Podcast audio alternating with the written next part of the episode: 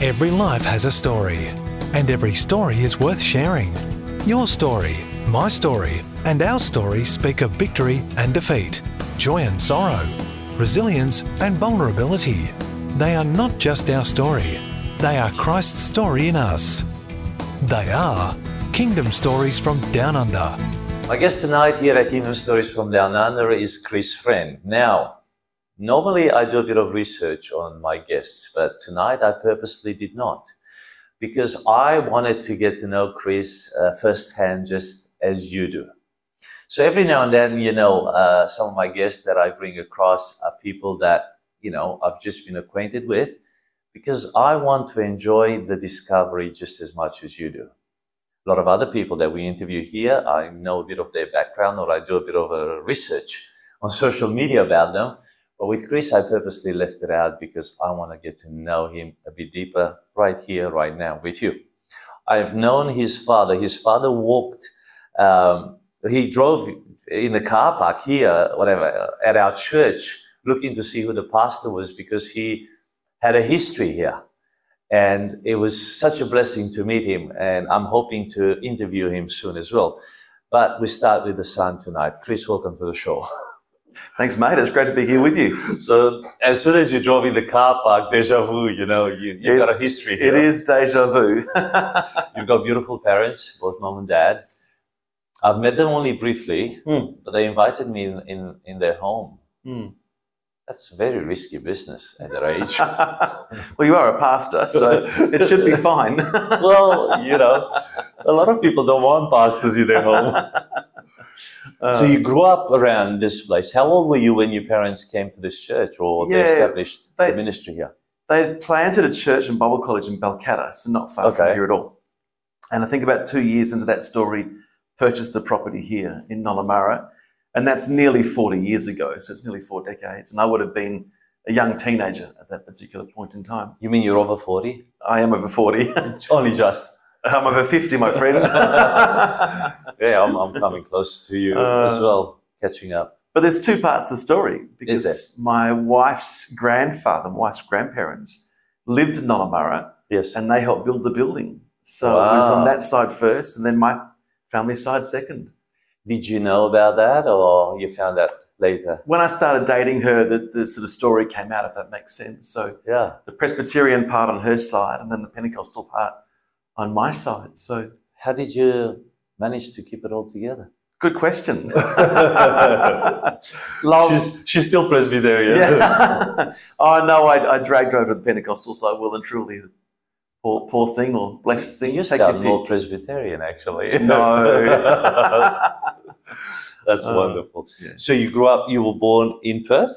Born in Northern. Northern, okay. That's Yes. just east of Perth. Yes. far? Only about an hour, give or take. Almost, almost a suburb of Perth. Nearly. nearly. the development is going that way. Great Eastern Highway is expanding. It's going to be a fast through fare. Mm. Interesting uh, things happening on that corridor. Mm. And uh, how how old were you when you moved to Perth from Northern? We actually moved east first. So Ah. Northern, Wayala, Adelaide, Townsville, so North Queensland. Back here again when I was starting high school. Do you remember anything from Northern? Not really. No, not from that era. So No. you would have been two or three when you left. About two, I think. Yeah. Okay. Wyala. Wayala. I was a youngster, so just before starting school, but started school in Adelaide. So Adelaide was the formative period, Okay. and then Townsville, North Queensland, then here. what do you remember of Adelaide? My baby brother was born there. Okay. I'm the big brother, he's the kid brother. You know how that goes. No one in between. Just two brothers. Just the two of us, yeah, five years apart. So a okay. bit of a gap there. hmm Mm. And you school in uh, Adelaide? Schooled in Adelaide for the first three years. Remember some a little bit of Lots of things. We had a primary school teacher for two years there, and we learned from the class before us that we'd start each day saying, Good morning, Mrs. Fox, in a box, in a letterbox, eating Cocoa Pops. Oh, We'd end the day saying, Good afternoon, Mrs. Fox, in a box, in a letterbox, eating Cocoa Pops. Was, We did that for was, two whole years. What's her name, Mrs. Mrs. Fox. Uh, So she she created a poem, a joke, Uh, the, the kids in the classroom did, and it got handed down from class to class to class. So and she gladly accepted. it. she accepted it quite happily. Wonderful. She was good. Yeah. You have to roll your tongue a little bit to learn that. It- Oh, absolutely. it's one of those seashells on the seashore, you know. She sells Exactly. Seashells. No, that's right. That's right. Wow. Yeah. And so your parents moved from Northern to Adelaide because of ministry? Yeah. Wayala in between.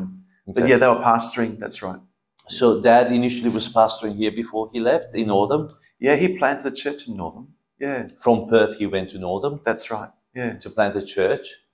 Um, what was it? An evangelical church, an Assemblies of God church? Yeah. Assemblies of God, Pentecostal. Yeah. Okay. So he's he's a pioneer.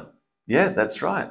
Wow. That's the family. We're all pioneers. and in Wyala again, he started something or he was uh, no, running. he, he was appointed uh, the pastor of an existing church in Wayala Mhm. and then the same in Adelaide.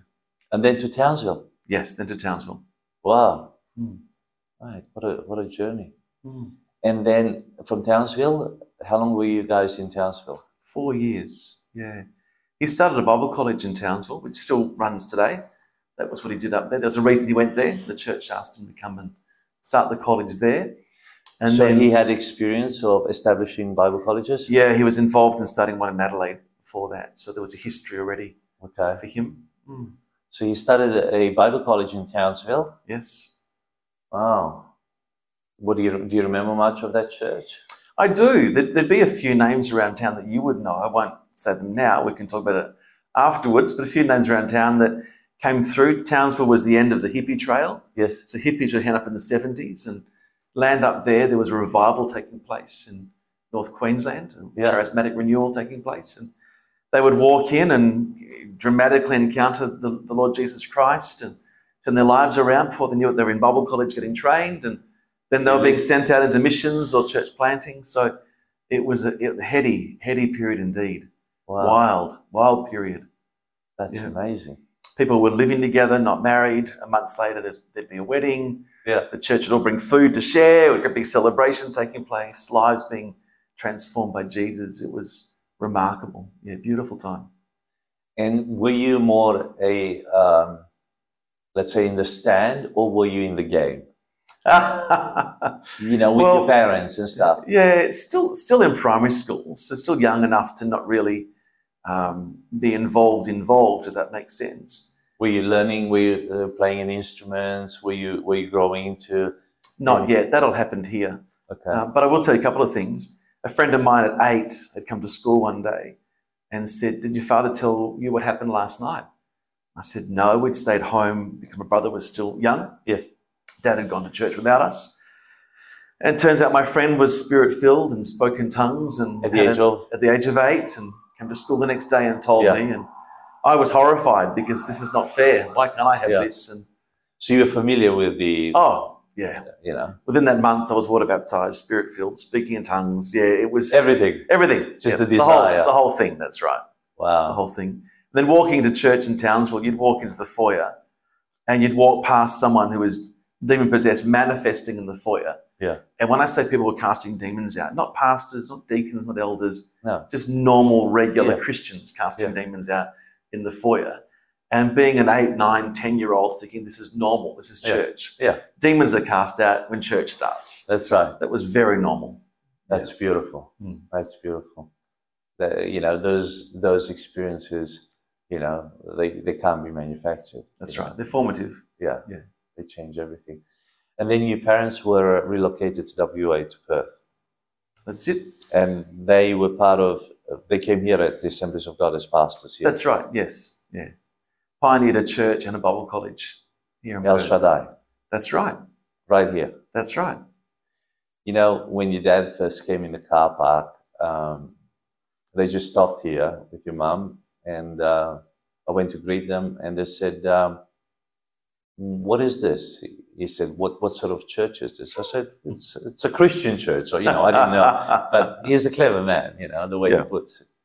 And uh, then uh, he said, um, Does the name John Friend say anything to you? I said, Yeah, I, uh, I've heard that he was one of the founders of this church. And they both started weeping. And I Mm. realized it was them. Mm. And then I opened the church. They wanted to go inside to see the church. And um, I opened the church, and obviously, there's been extensions and Mm. it- the, the church got enlarged. And then he told me that, you know, they established the Bible college. And then I took him in the library and I showed them our Bible college because we have the Australian School of Ministry here. And that's what really, really touched him Mm. because uh, he knew that, you know, El Shaddai has, and, you know, I think it changed into table later on or No harvest. or harvest, harvest, and then it was kind of swollen up by the big harvest, and it's uh, you and know, then swallow it to get a bigger fish again. yeah, as as things do happen. That's right. uh, But uh, and you could sense that he um, had a heart for Mm. training people, Mm. and when he heard that there is a Bible college being run here, and then when he saw the library, he was just Mm. really really touched. What a beautiful man! Mm. You've got amazing parents. You know they donated a number of books Yeah. and the collection that he has about the Pentecostal movement in Australia, especially Mm. Western Australia, and all his magazines. Mm. He just gladly gave them to, to us to Mm. have It's here. beautiful. And we are just so privileged to, to have them Yeah. in our cata- catalogs here. And uh, what a heritage! Mm. What a heritage. Mm. And, uh, you know, I mean, it was godly for them to come here Yeah. in that time, and I went to visit them in Medley just before they left uh, their home and moved into the retirement place, and uh, it was just beautiful, Mm. really beautiful. So Praise you, God. you've got amazing heritage. Right? Mm. So they labored hard here to establish El Shaddai Mm. from scratch. Yes. What a pioneering work from Mm. your dad, because it was accredited, wasn't it? It was. No, back then, Oh, there was a need. no, there, nothing existed. If that Yeah. makes So the sense. churches would just recognize people who are equipped. Yeah, that's right. Yeah. And then students, of course, who felt called to study would live by faith, they'd trust God for finances, they'd work part time, Yeah. pull themselves through. Well, there wasn't a lot of paid ministers around. Uh, Hmm. Probably more in the established churches, but not so much in the church Pentecostal plans. world. No, yeah, no. no. You you worked and you earned your money and you also served, Mm. just like we do today. Mm, That's right. um, moving back to Perth, was it easy for you as a young man, young child? Moving multiple times wasn't easy. I- I'll admit that now, growing up. Uh, losing friendships was tough. Yeah, And of course, Townsville to Perth is it's the whole continent. so It's the the big whole shift. span. it took four days to drive here. It wasn't a quick move. no. Yeah. Oh. And uh, so, what school did you go to? initially a, um, a small Christian school called Nolamara Christian Academy, There was such a school, right here in Nolamara. not at the. No, not here, down down the road. Okay. Yeah, down the road, corner of Hillsborough. Wow. Yeah, I, just I there. never knew that. Yeah. So there was a little primary Christian school. uh, primary to secondary, 70 students in total, 70. Yeah. So pretty small. And there was a bunch of us Pentecostals in the, in the group, and the school was anti Pentecostal, which was hilarious because we, we were there. And then at some point, it just became untenuous for us to remain. So we all transitioned to Balga Senior High School. So Balga. still still local. And uh, you lived in Olamara or Westminster now or No, Marangaroo. Marangaroo? Okay, so that was a newer sort of suburb. back then. Brand new. Brand new. It was across Beach Road, across Marangaroo Drive. Yeah, that's right. Yeah, okay. yeah. And uh, your parents ministered here. This was full time for you. Your dad was For them, it was, yes. Yeah. Both of them. Okay. Mm. And uh, how was your development in your youthful years? Um, did you keep your faith going, or you had a chapter where you went off the rails? When I was 14, there was a prophetic word over my life. Yeah. Um, two, actually. One was Fred Anderson, if you know that name. I at know all. the name, but I Oh, Yeah. don't know him. So, one of the Pentecostal pioneers of the city, one of the Yeah. fathers of the city, who saw a, a Baptist church come into charismatic renewal and become the Hillside Church now, Forest Yeah, Field yeah. Church back then. And he gave me a prophetic word at 14, and real call of God in my life, and I felt that at that point. Another word in a similar time frame as well, that then became formative. I had them written out in the Bible, for instance, and I'd pull them out and read them and Yeah. put them back in again and kept them there for years. There was a tough period at sort of at 16, 17 where I wrestled with do I finish school and go straight to Bible college? Do I get a career? What do I do? Um, I ended up cha- changing churches in that time frame. There was a, um, a lack of young people here. Yep. in the church. Later on, I came back and started a youth group here, so that that had a full circle where of, did you of its go? own kind.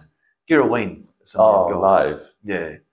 And it, yeah, it was packed. It was 100 teenagers and it was quite amazing. So John that was Warwick. important for us. Or no, before you? long, long, Long before John before. Warwick. Keith Ainge. okay. Yeah, Nice. Keith Ainge back then. And uh, yeah, that was a beautiful time. Saw God move in amazing ways. Yeah, amazing ways. Because they were charismatic as well, Pentecostals, weren't they? Yeah, Assemblies of God. Yeah. Yeah. yeah. So young people would go to the local Red Rooster or fish and chip shop and meet somebody who was intoxicated, lead them to Christ, bring, Bring them back them in. to church. Yeah, Yeah. that was normal. Yeah. Again, I could name your names. I'll tell you after we finish recording. nice. There's a lot to, to do after we finish There, recording. there are a few tonight. things. um, you finished high school, Finished high school and ended kept away from booze, girls, and gambling Yeah. Oh. and drugs. all, all that yeah, t- tobacco and chewing gum and all those things. Or Oh, you you didn't keep away from them. No, I did. You did. you were chewing gum. even chewing gum. Oh dear. Now the law was good. I ended up landing in a job in the corporate insurance world. Yes. So I was insurance broker for a number of years. But that was the, the daytime job and of course then on the weekends and at night and night times time spent we're involved in church. Yeah. supporting mom, dad, everybody. All those things. Yeah. I ended up back here at the church after four years Mhm. and back from Girraween to here at Nullamurra and said to God, okay, this, this lack of teenagers is a problem. We need, to, we need to fix this.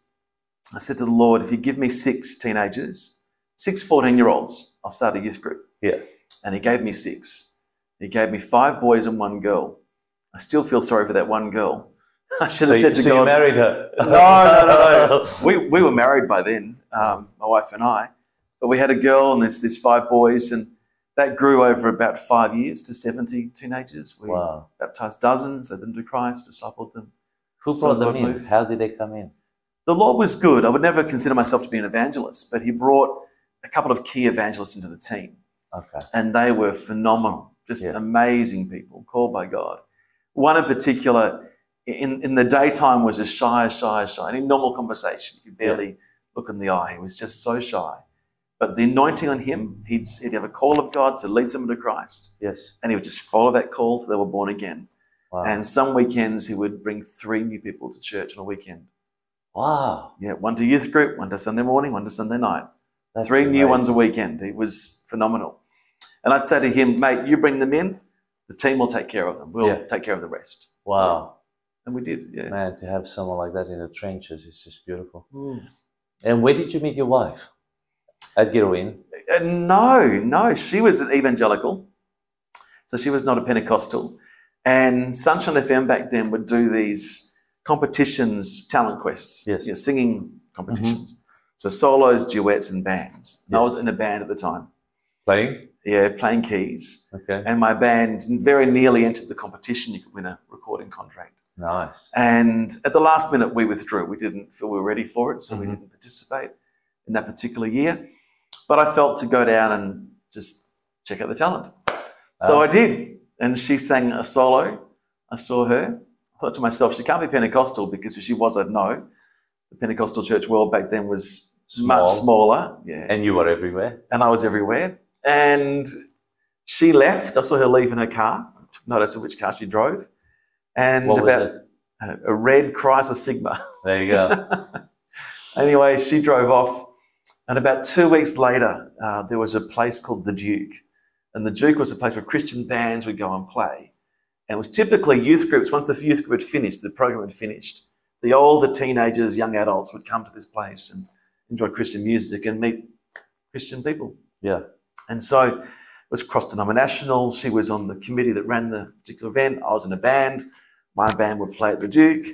And then through a mutual friend met her and said, I heard you sing two weeks ago. You've got a beautiful voice. And the rest is history.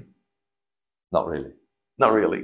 There's a lot more to it. Uh, did you tell your mum and dad that you found somebody?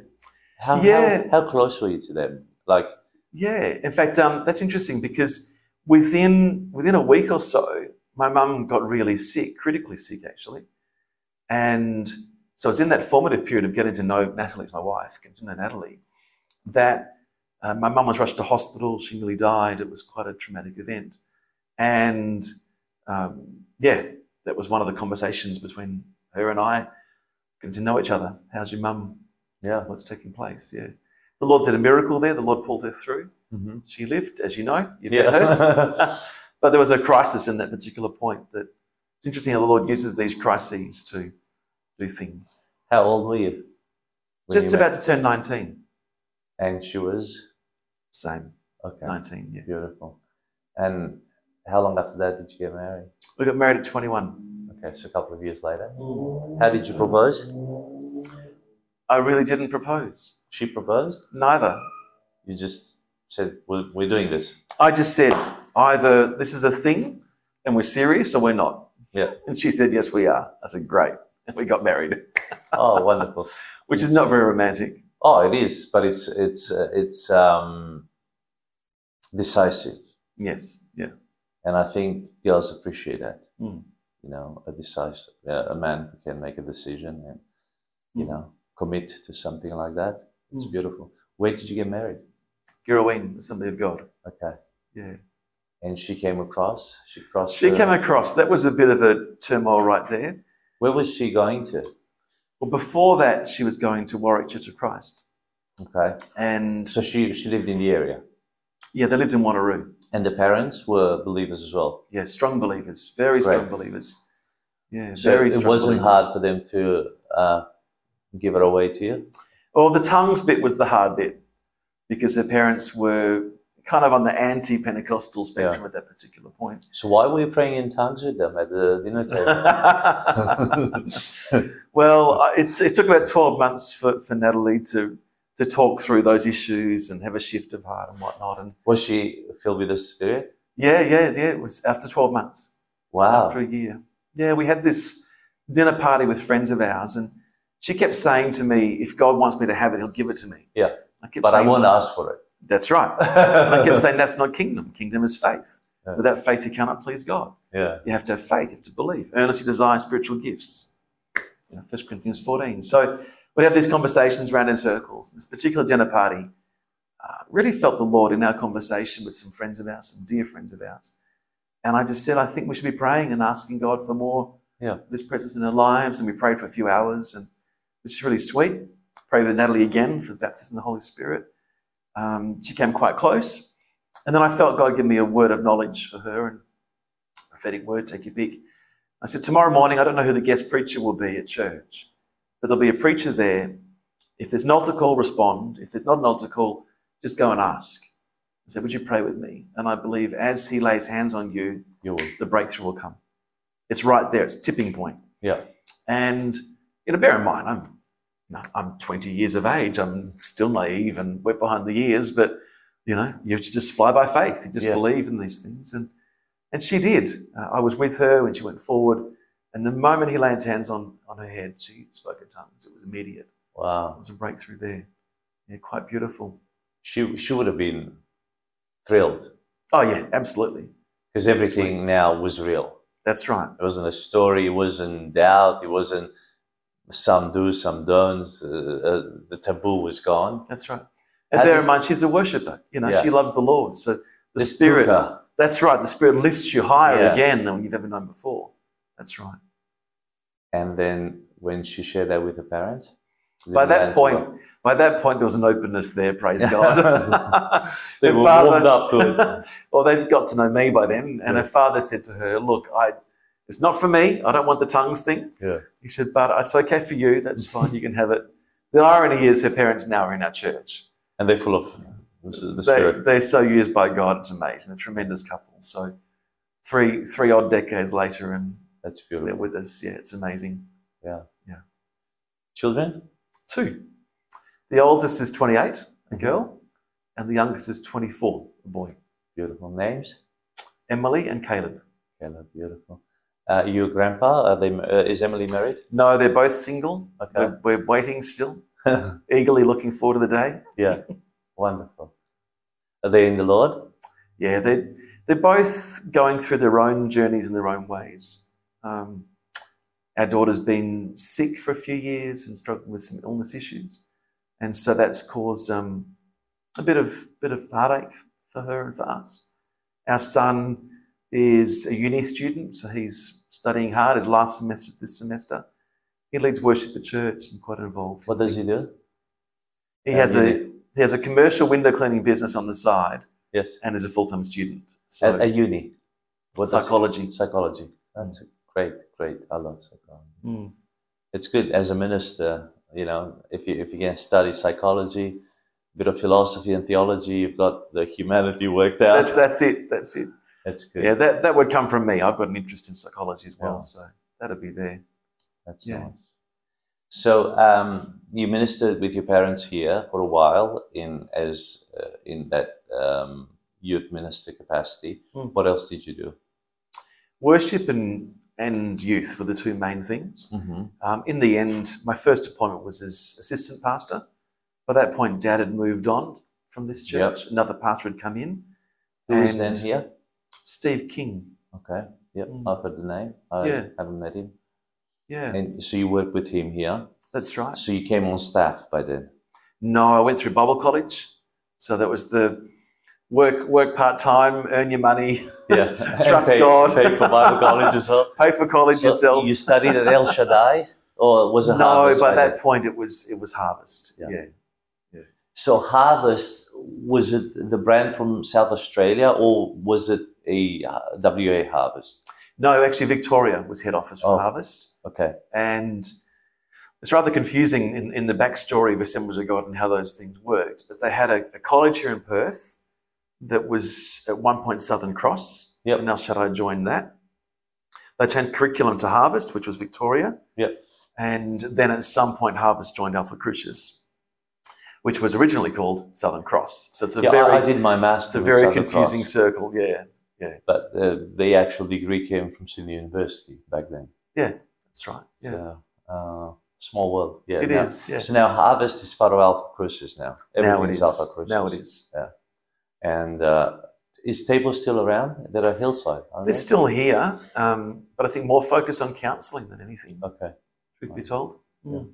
Interesting. And uh, after, so how long was this chapter here as the assistant pastor at ALG here? How long was I the assistant pastor? Oh, good question. Four years, I think. And Something then like what, that. what chapter of life did you move into? I had always said to a friend of mine, I would never plant a church. And guess what I did next? you planted a Planted a church Where was that? in Balladura. And that was called Initially, Balladura Community Church. DCC, Yeah, like the school. yeah, like the school. and did you meet at the community center? Did you? we did. Yeah, there were, there's a number of community centres over there. There was one that had been built in South Balladura, close to where we lived, actually.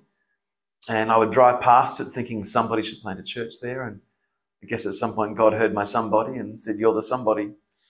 Yeah. So where was it? Uh, where, where did you guys meet? South Balladura Community Centre. Which is on which drive? Uh, it's on Hamlin, corner of Hamlin and Bellafin, Okay. on that Glenview Yeah, yeah. side. I my first block of land was on Guadalupe Drive. Was it really? Yeah, so I lived there Oh, there you in go. the late nineties Yeah. for about four years. three Well, we years. lived on Geralia, Oh, there you go. Geralia Parkway. Yeah. We've never met. Funny that. Yeah, and I was running, I was running music lessons at East Balajura Primary School, or it was a South. South Balladura. Yeah. yeah. just around the corner. Were you? Yeah, What do you play? I don't play much. I just teach, but right. I can I can play both brass and strings. Yeah, Right. I only blow the shofar nowadays. but yeah, wow, small world, Mm. small world. And how did that go? It was amazing. Yeah, and that was amazing. The first 12 months were hard work. Yeah, Um, we had a small nucleus that, that loved the Lord and loved us, and we loved them. and you were still working at the time. What, in, Mm, uh, yes. what were you doing? Still in insurance? Yes, yeah, Okay. I was.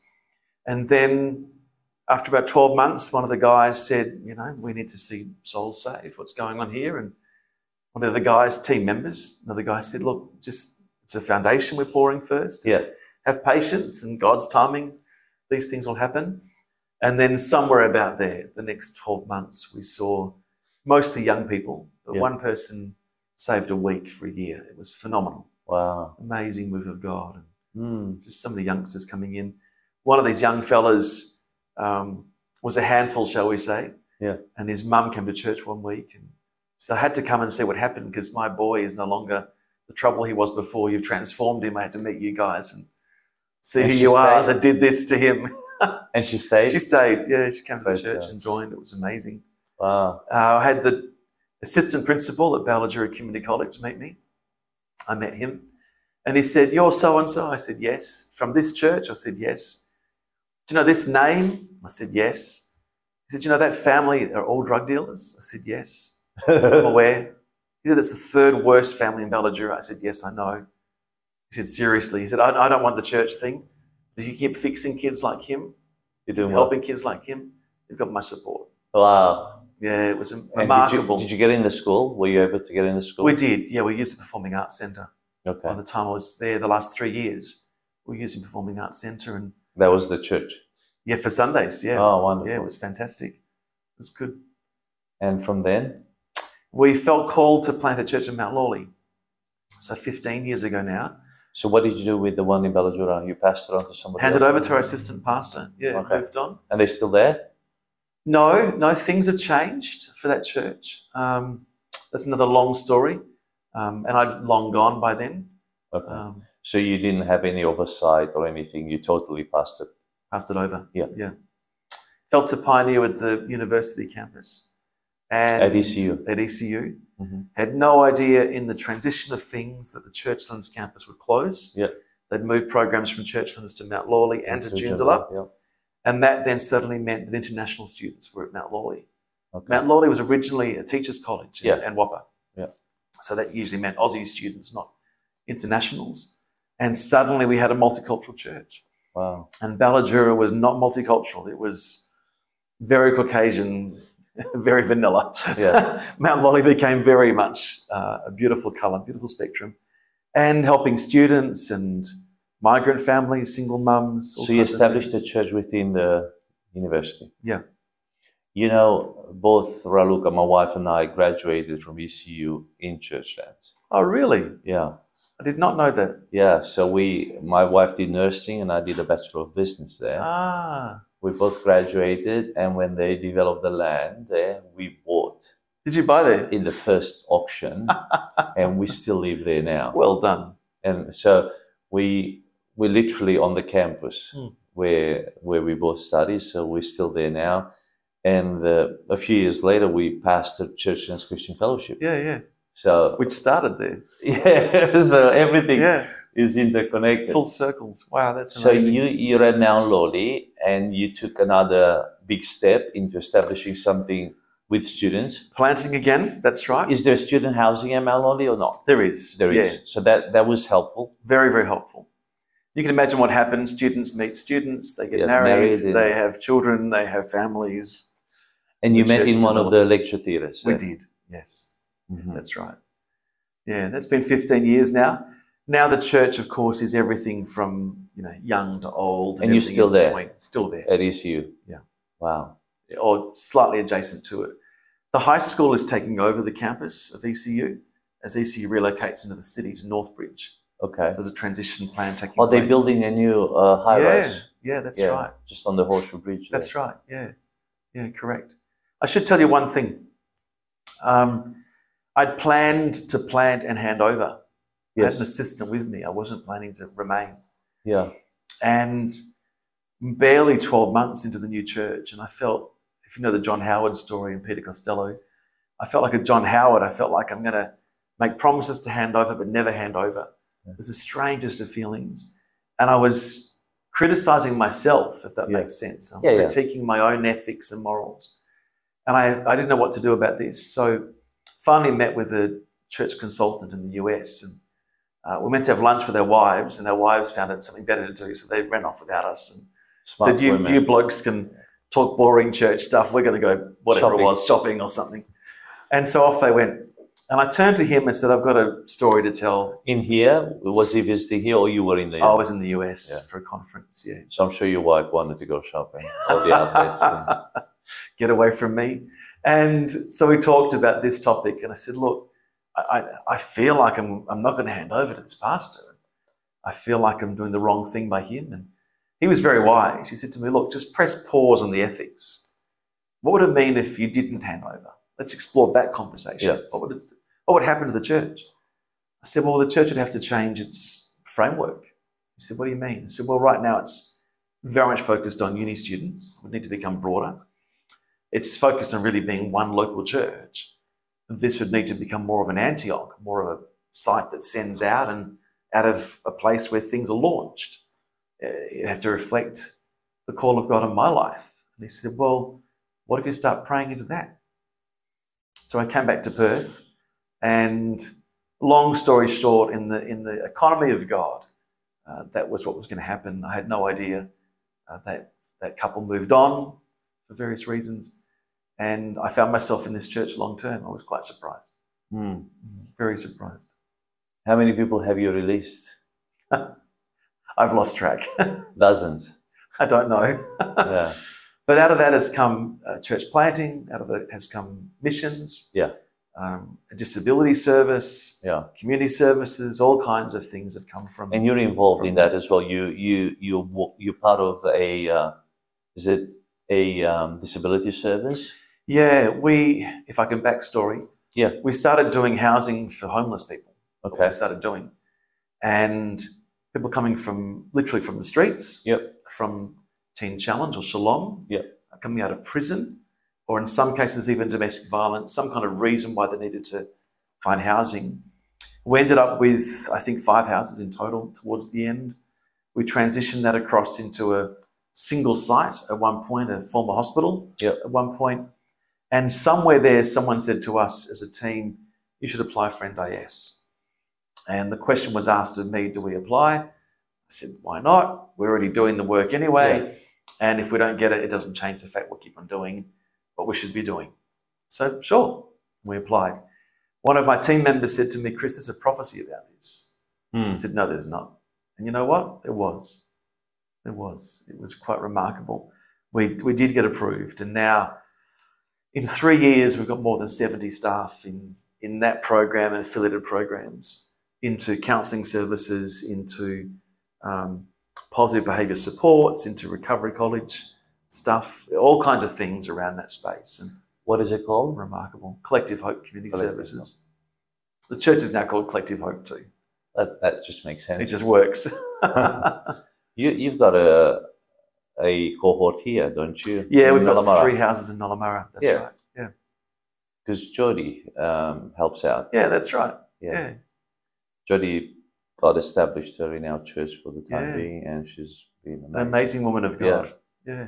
very powerful uh, prophetic uh, voice Mm. in the indigenous community. Mm. So yeah, wow, collective uh, collective hope. Yeah, There we go. Which Beautiful. works with multiple churches, multiple services all working together. Yeah. And hope being the, the gospel, of course. So it wonderful. made sense. So what services do you provide again? disability services for Yep. people on, on NDS. We do some ancillary housing solutions. We don't advertise ourselves as a housing provider, but we are still providing housing Mhm. where we can. Transition Exactly, in some cases, room by room or bed by bed. or house by house, Or house by depends on house. the circumstances. Um, usually to stop someone from landing a homelessness, usually Yep. that way around, Yep. rather than pulling out of Too homelessness late. truth be told. Yeah. Um, we would normally use another transitional service in the coming out of homelessness before they come to us. There's a Yeah. bit of a process there. Counselling services, recovery college, helping people with um, training around living with complex behaviours, ADHD hmm or depression, how to get ready for employment.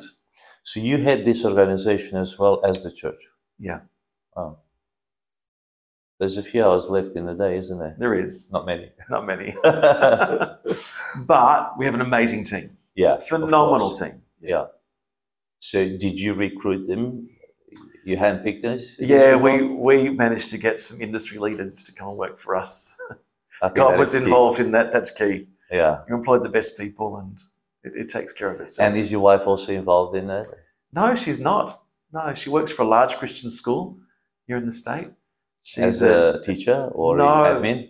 executive assistant to the principal, Okay. yeah, which is a demanding Of role course. 200 staff, 1,500 students. She's a demanding role. That's a massive school. Mm. Wow. Mm. Well, in a way, it's good because um, it keeps you enough apart to want to be together. you know what I'm saying? I do. Uh, In a healthy way. Yeah. Otherwise, uh, you know, it, it can get to you. It's all consuming Mm. because both of your roles would be all consuming. So if you were on the other side of, sh- if she was here, you take all that with you, all that baggage, always Home. process it, That's right. to late. Whereas this way, each one can sort of let go. Mm. And I think that's great because, you know, the worlds collide, but in a nice way. Mm. Correct. Yeah. Yeah. She used to work for a key car dealership here in Perth. Uh, when we were dating and first got married, I worked for a broking firm and we would drive together to work and I'd pick her up and drop her off. And it was like that. You're driving home talking about the things in the day and Yeah. how God's used your conversations, how God, Yeah. God has directed you. And it's not that different these days. It's the same. What's, what's the biggest challenge you faced in, in Collective Hope? Ooh, In the Good. church more? good, good question. Good question.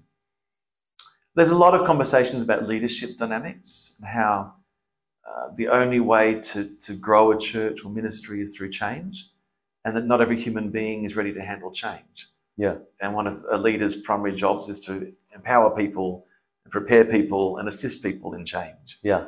And I would say that's been one of the most difficult parts, without a doubt. Lots of more qualified people than me have talked about that. That's been a reality, Mhm. very real reality. Is it the slow development of change or the conversion of change in the minds of the leaders? It's interesting. I would say it would be the fact. So is it the pace or the shift? good question. I think it's more the fact that change happens in the area you don't expect it. Mm-hmm. So you want change here, Yeah, but God brings change here. yeah, Here you're prepared for, here you're not, yes, if that makes sense. yeah. Here you're forewarned, here you're not forewarned. And so suddenly change. To adapt. You've got to adapt. That's right. Yeah, that's right. So some some people have, have adapted well and some haven't. Because see, let's say with with the arm of the business, let's call it the Yeah, business, because at the end of the day, it is a ministry, but it is a business. Mm.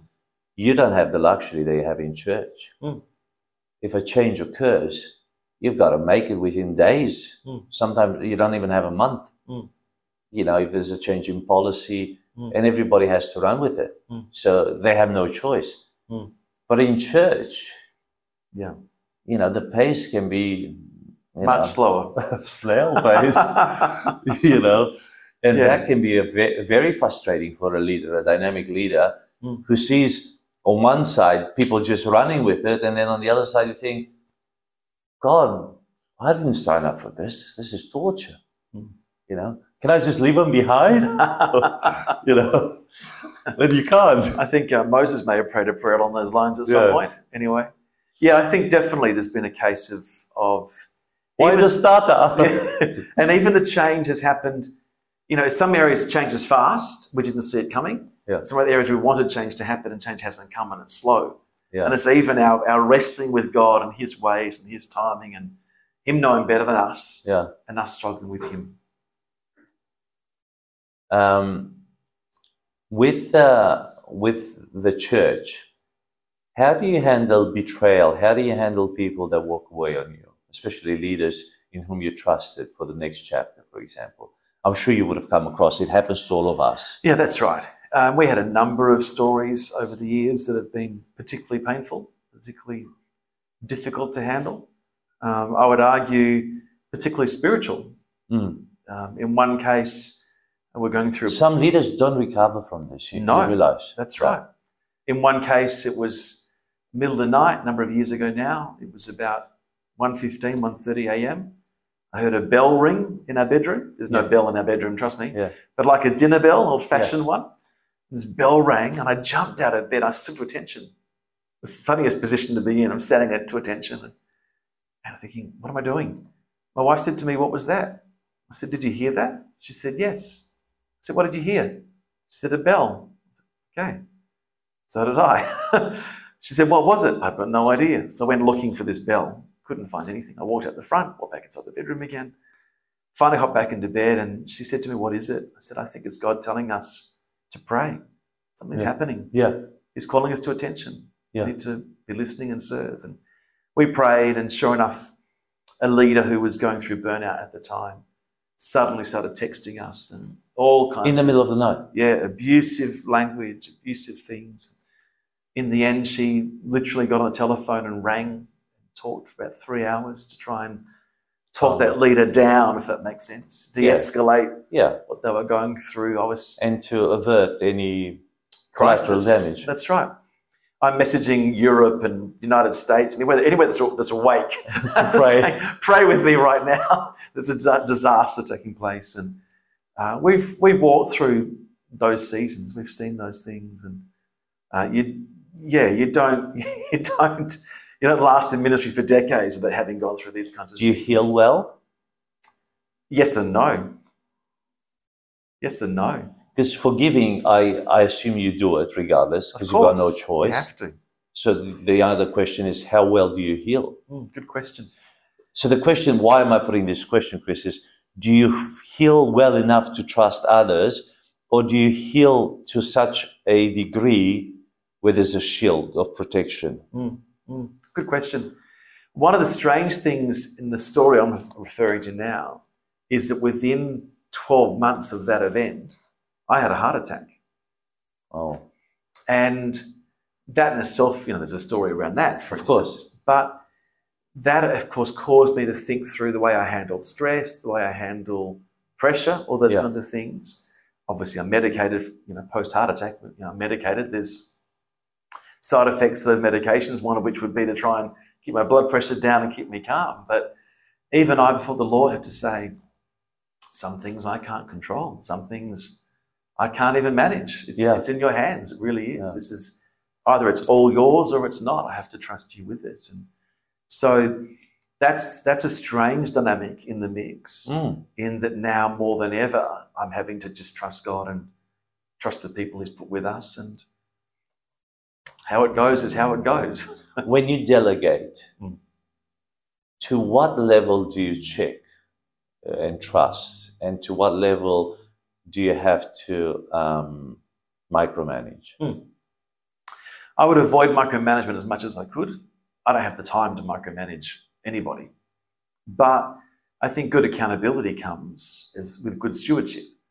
If, Yeah. you're, if you're a paid employee, you know, on a church staff, there's, there's accountability around that. If you're a committed team member on a team, there's accountability around that with stewardship. So accountability does not equal micromanagement. Those two things are different. So you um, put systems in place for accountability. We're always putting systems in place. Yeah. Okay, I hear. you. And the onus is on on the leader to come up to that level. Of course. Yeah. And if they don't pull their weight, God has ways and means. that's it's interesting Mm. because it's a, it's a tough dynamic. Mm. It's a tough dynamic, and leadership is. is. a um, massive mantle. That's right. And including in the mix, you love your people. Of course, You love your leaders. You love. well, that's why I said you can't negotiate forgiveness and loving them. no. That's it's right. just uh, you know to, to what level can you pass on Mm. what's next for you chris What's next for me? yeah wow. Wow, that's a great question. That's a really good question. There's a number of things. Oh, we're moving. We're currently moving our church to a brand new building, so that's happening in the next month or so. That's all on the go. moving from mount lolly Yeah. into into Morley. Uh, Okay. we've, we've signed a lease on a building in Morley. We're going through change of use with the Shire right now, and then we'll is be that an industrial area of morley or It a uh, is, yeah. residential right by the Galleria. So Okay. that one of those commercial factories. retail kind of spaces. Yeah. We've moved the offices already. That's already taken place on the Okay. same site. Yep. And moving the church is the secondary component to that. We'll move into that with that our recovery college programs and our training programs, which we use with outreach. to the so where community. where was collective hope where was the office and everything before we were spread out in multiple locations. okay because that that would have created a bit of bit of hard work. yeah Oh yeah, we had church on Sundays in Mount Lawley. We had office just off Newcastle Street in Perth okay during the week. We had some programs in Rivervale, so we were we were spread out. I'm deliberately trying to bring all those things together So then there's crossover between the community outreach programs and the church church ministries and the staffing and volunteers within Yeah. the zoo. So the the actual building will be a multifunctional building. It won't be just a church. The, the room will be used during the week, That's throughout right. the week. That's right. Has to Okay. Um, be. Yeah, absolutely. Wow. So that's that's on the cards. Um, what else is next? a lot of reno work in the, in the sanctuary in the main. I, th- I think what would be standard with this, you know, carpet and painting Yeah. and curtains and staging, nothing that none of us haven't done before. Yeah. So that's okay. How big is the uh, the area? 200 square meters, Okay, which that's- is good for a church. yeah. Good start. So you'll fit about good 100, 120 people in there. Yeah. Great size. It's great because it's a good multifunctional room. yeah, doesn't- that's right. doesn't feel totally that it has to be used on Sunday. You can do many things during the week. Mm. Training, as you said, you can run Yeah. classes, you can whatever. Yeah. And we haven't, excuse me, we haven't started Alpha program yet, but we'll, we'll bring some of our community programs into Alpha or Christianity Explored or something like Yeah. that. Uh, transition them through into that, that doorway into Yeah. the church or into counselling services. Yeah. People need them or recovery groups, post divorce, pro post grief, post Wow. those kinds of life crises things people go through Yeah. it's exciting stuff. What else is happening? Um, yeah, we're currently working on a lot of that training stuff in the background. We're working on some new funding models, um, some new opportunities with government, things Yeah. that we can do as a provider, as a charity. They're looking for uh, for for organizations to step up at the moment, aren't they? That's right. They Yeah. want to pass a lot of the works That's through charities. yeah. And we deliberately set up a, a separate charity to the church entity course. so we can use the charity for government programs. It's Yeah. quite deliberate. And that's probably got a different board than to the church board as well, because you, you need the right people. Uh, different different dynamics. I have three boards, my friend. That's good. It's never boring or always boring. Take your pick. Yeah, well, you need them. you need them. Um, bucket list. bucket your- list. what's on oh your my bucket goodness. list?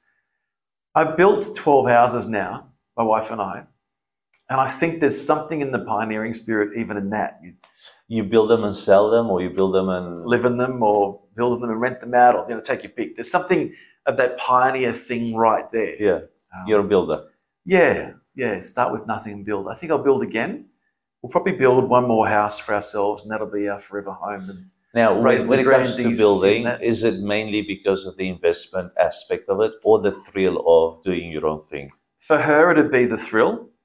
For me, it'd be. Interior design, Oh, she loves that bit. architecture. the architecture's me. Yeah, Interior but she's- design is her. Oh wow! Yeah, yeah, we, we do we do well with that. Um, there's one more house than us. There's a few more books in me. Um, You've written some. I've chapters, articles Mhm. along the way. There's there's a few books in there I want to want to write. So we'll we'll get Your to them memoir, some way. maybe. perhaps. Yeah, yeah, I've been challenged to do a thesis for a PhD on the story of collective hope, and that'll be fun. So we'll we'll see where that lands. That's right. Scholarship on it as well, maybe. Ah. Anything's Lord willing. possible. Yeah, Yeah. we'll see. We're not far down that track yet. Yeah. I'm getting pushed to do these things. It's no longer, no longer it's just not, me. it's not your bucket list. It's There's a someone else's machine around me. kicking the bucket. so, but building a house, what what gave you that passion? Oh, good question. We we've been in the house we're in for ten years, so I think um, a house with no stairs would be would be good. My wife had knee surgery a month ago, so a house with no stairs might be key. A house with a back lawn for grandkids, I think, would be one of those things too. So you live in the city or in a city at the moment, Uh, we're we're in Bastondine actually. but you, you had Uh, yeah, Do- two story, small lot. Yeah. Uh, by the river, so beautiful views. okay. but no no lawn, no grass. So Okay. we might we might flip that around and do things Nice. differently again. Well, the prices have gone up, haven't they? Oh, The building prices. It's no one wants to build in this. I'm kind of waiting for the building prices to to pull back down a bit. I'm Forget it. hoping. It'll never happen. You, you've lived through a few cycles. We will see. yeah. Anyway, there's a few things in the mix. Yeah. That's nice. Yeah, I love we we love building as well. I've I've built I don't know. I haven't counted, but you know, probably eighty to hundred homes. Wow. So There you go. um, not all for ourselves, mainly for clients. Um, we I don't even know how many I built for ourselves. in our developments, but probably about 20. Wow. Yeah. Wow. So uh, I love it. Oh, we, we're building at the moment. We're building two at the moment. So There's another story for once we finish recording. we're always doing stuff. We're, we're in that. We have a business in that space. We we do double glazed aluminum windows and doors. Right. So we we've actually um, now that we're talking about this, we've uh, trademarked uh, Passive Homes Australia as well. So we are um, on on the verge of we're doing some work in that space in the passive homes. Uh, we Mm. even own the domain www.passive.homes, Well which done. is a worldwide domain. Mm. So we, we're very strong into branding and uh, IP, intellectual property, and um, yeah, we it's it's interesting. Well there's so done. much, there's so many common things here. Yeah. Very, very good. So uh, yeah, Lord willing, there's a few more hundred churches to be planted yeah. through us as a group. Um, I'd love to. Are do you some- are you equipping for church planting? yeah. Yeah. We're still developing the model without a doubt. It's Mhm. still a, a developing model at this stage, but there's something taking place at the core of who we are and has been for, for Yeah. quite a while. Well, you've got strong um, inheritance from from mum and dad. Mm, You know that's it's, Amen. Mm. it's a powerful pioneering call. And that's why I think that's why you're building. That's why you're building buildings. That's why you're building you know companies, organizations, churches, uh, colleges. You, you know, even though God has kept you settled for a while in Mm. this, but you settle. You're not really settled. No. It's always going. You know, so That's right. Yeah. you're establishing new, you're breaking new ground, Mm. and um, yeah, you're a starter. Mm. which There's is stuff good. in Australia that I want to do still. We're planting, Lord willing, in New Zealand next year. Wow, We planted in Fiji this year. I'd like to do some stuff in the Golden Triangle, sort of the Cambodia, Thailand, Laos, Myanmar kind of space. beautiful. We've got ministry partners up there. We've done some training with. I've run a, a few courses with some friends of mine up there already, and we'll keep pushing forward nice. again. Yeah, So- we've we've done Cambodia, Vietnam, Mm. India, you know, Mm. Nepal, Mm. um, New Zealand. I planted a church in New Zealand as well. So well done. It's still going. Yeah, Thank God. yeah. Hopefully a bit longer. yeah. Uh, yeah, interesting. You know, beautiful journeys. Um, yeah, I mean, this is amazing. It's amazing. How's your wife uh, looking at all this? My words to her are, "It's never boring, is it?" And she Yeah. says, "No, it's not." um, husband comes home and says, "I have an idea," and she just listens, doesn't pull, pull her face. No. What's your idea, sweetheart? Uh, Yeah. I think this is the next thing we can do. And so it's it's never boring. Um, yeah, it's interesting. I would have at one point thought that all the things taking place are somewhat externalized. Yeah. The, the partnerships, the agreements, the, the the teams, the people around us, and they're all critical things. Systems, boards, they're all critical things, absolutely. But the more and more I've come along the journey, the more I've realized it's actually quite internalized. It's our walk with the Lord. Yeah. And He wants to do something and He invites us into what He's doing. Of course. It's a spiritual reality. And then suddenly, my role as leader is to bring the team into that spiritual reality. How's, how's the Lord leading us together? What's He doing with us as a team? And that's a deeper road, a deeper level of faith than most of us are used to. But it's exciting. It's beautiful. It's intimate. it's Well, you're wonderful. actually doing the collective hope. Yes. You, you're bringing them in that hub Mm. on, on that journey. It's it's a journey where you're hiking together. Mm. It's as a huddle. It's Mm. you know we got to climb on this mountain, and everyone's going to make it to the top and back That's down. right. That's right. Yeah. No, no one's gonna get lost. No one's turning back, basically, Mm. which is beautiful. Mm. It's amazing.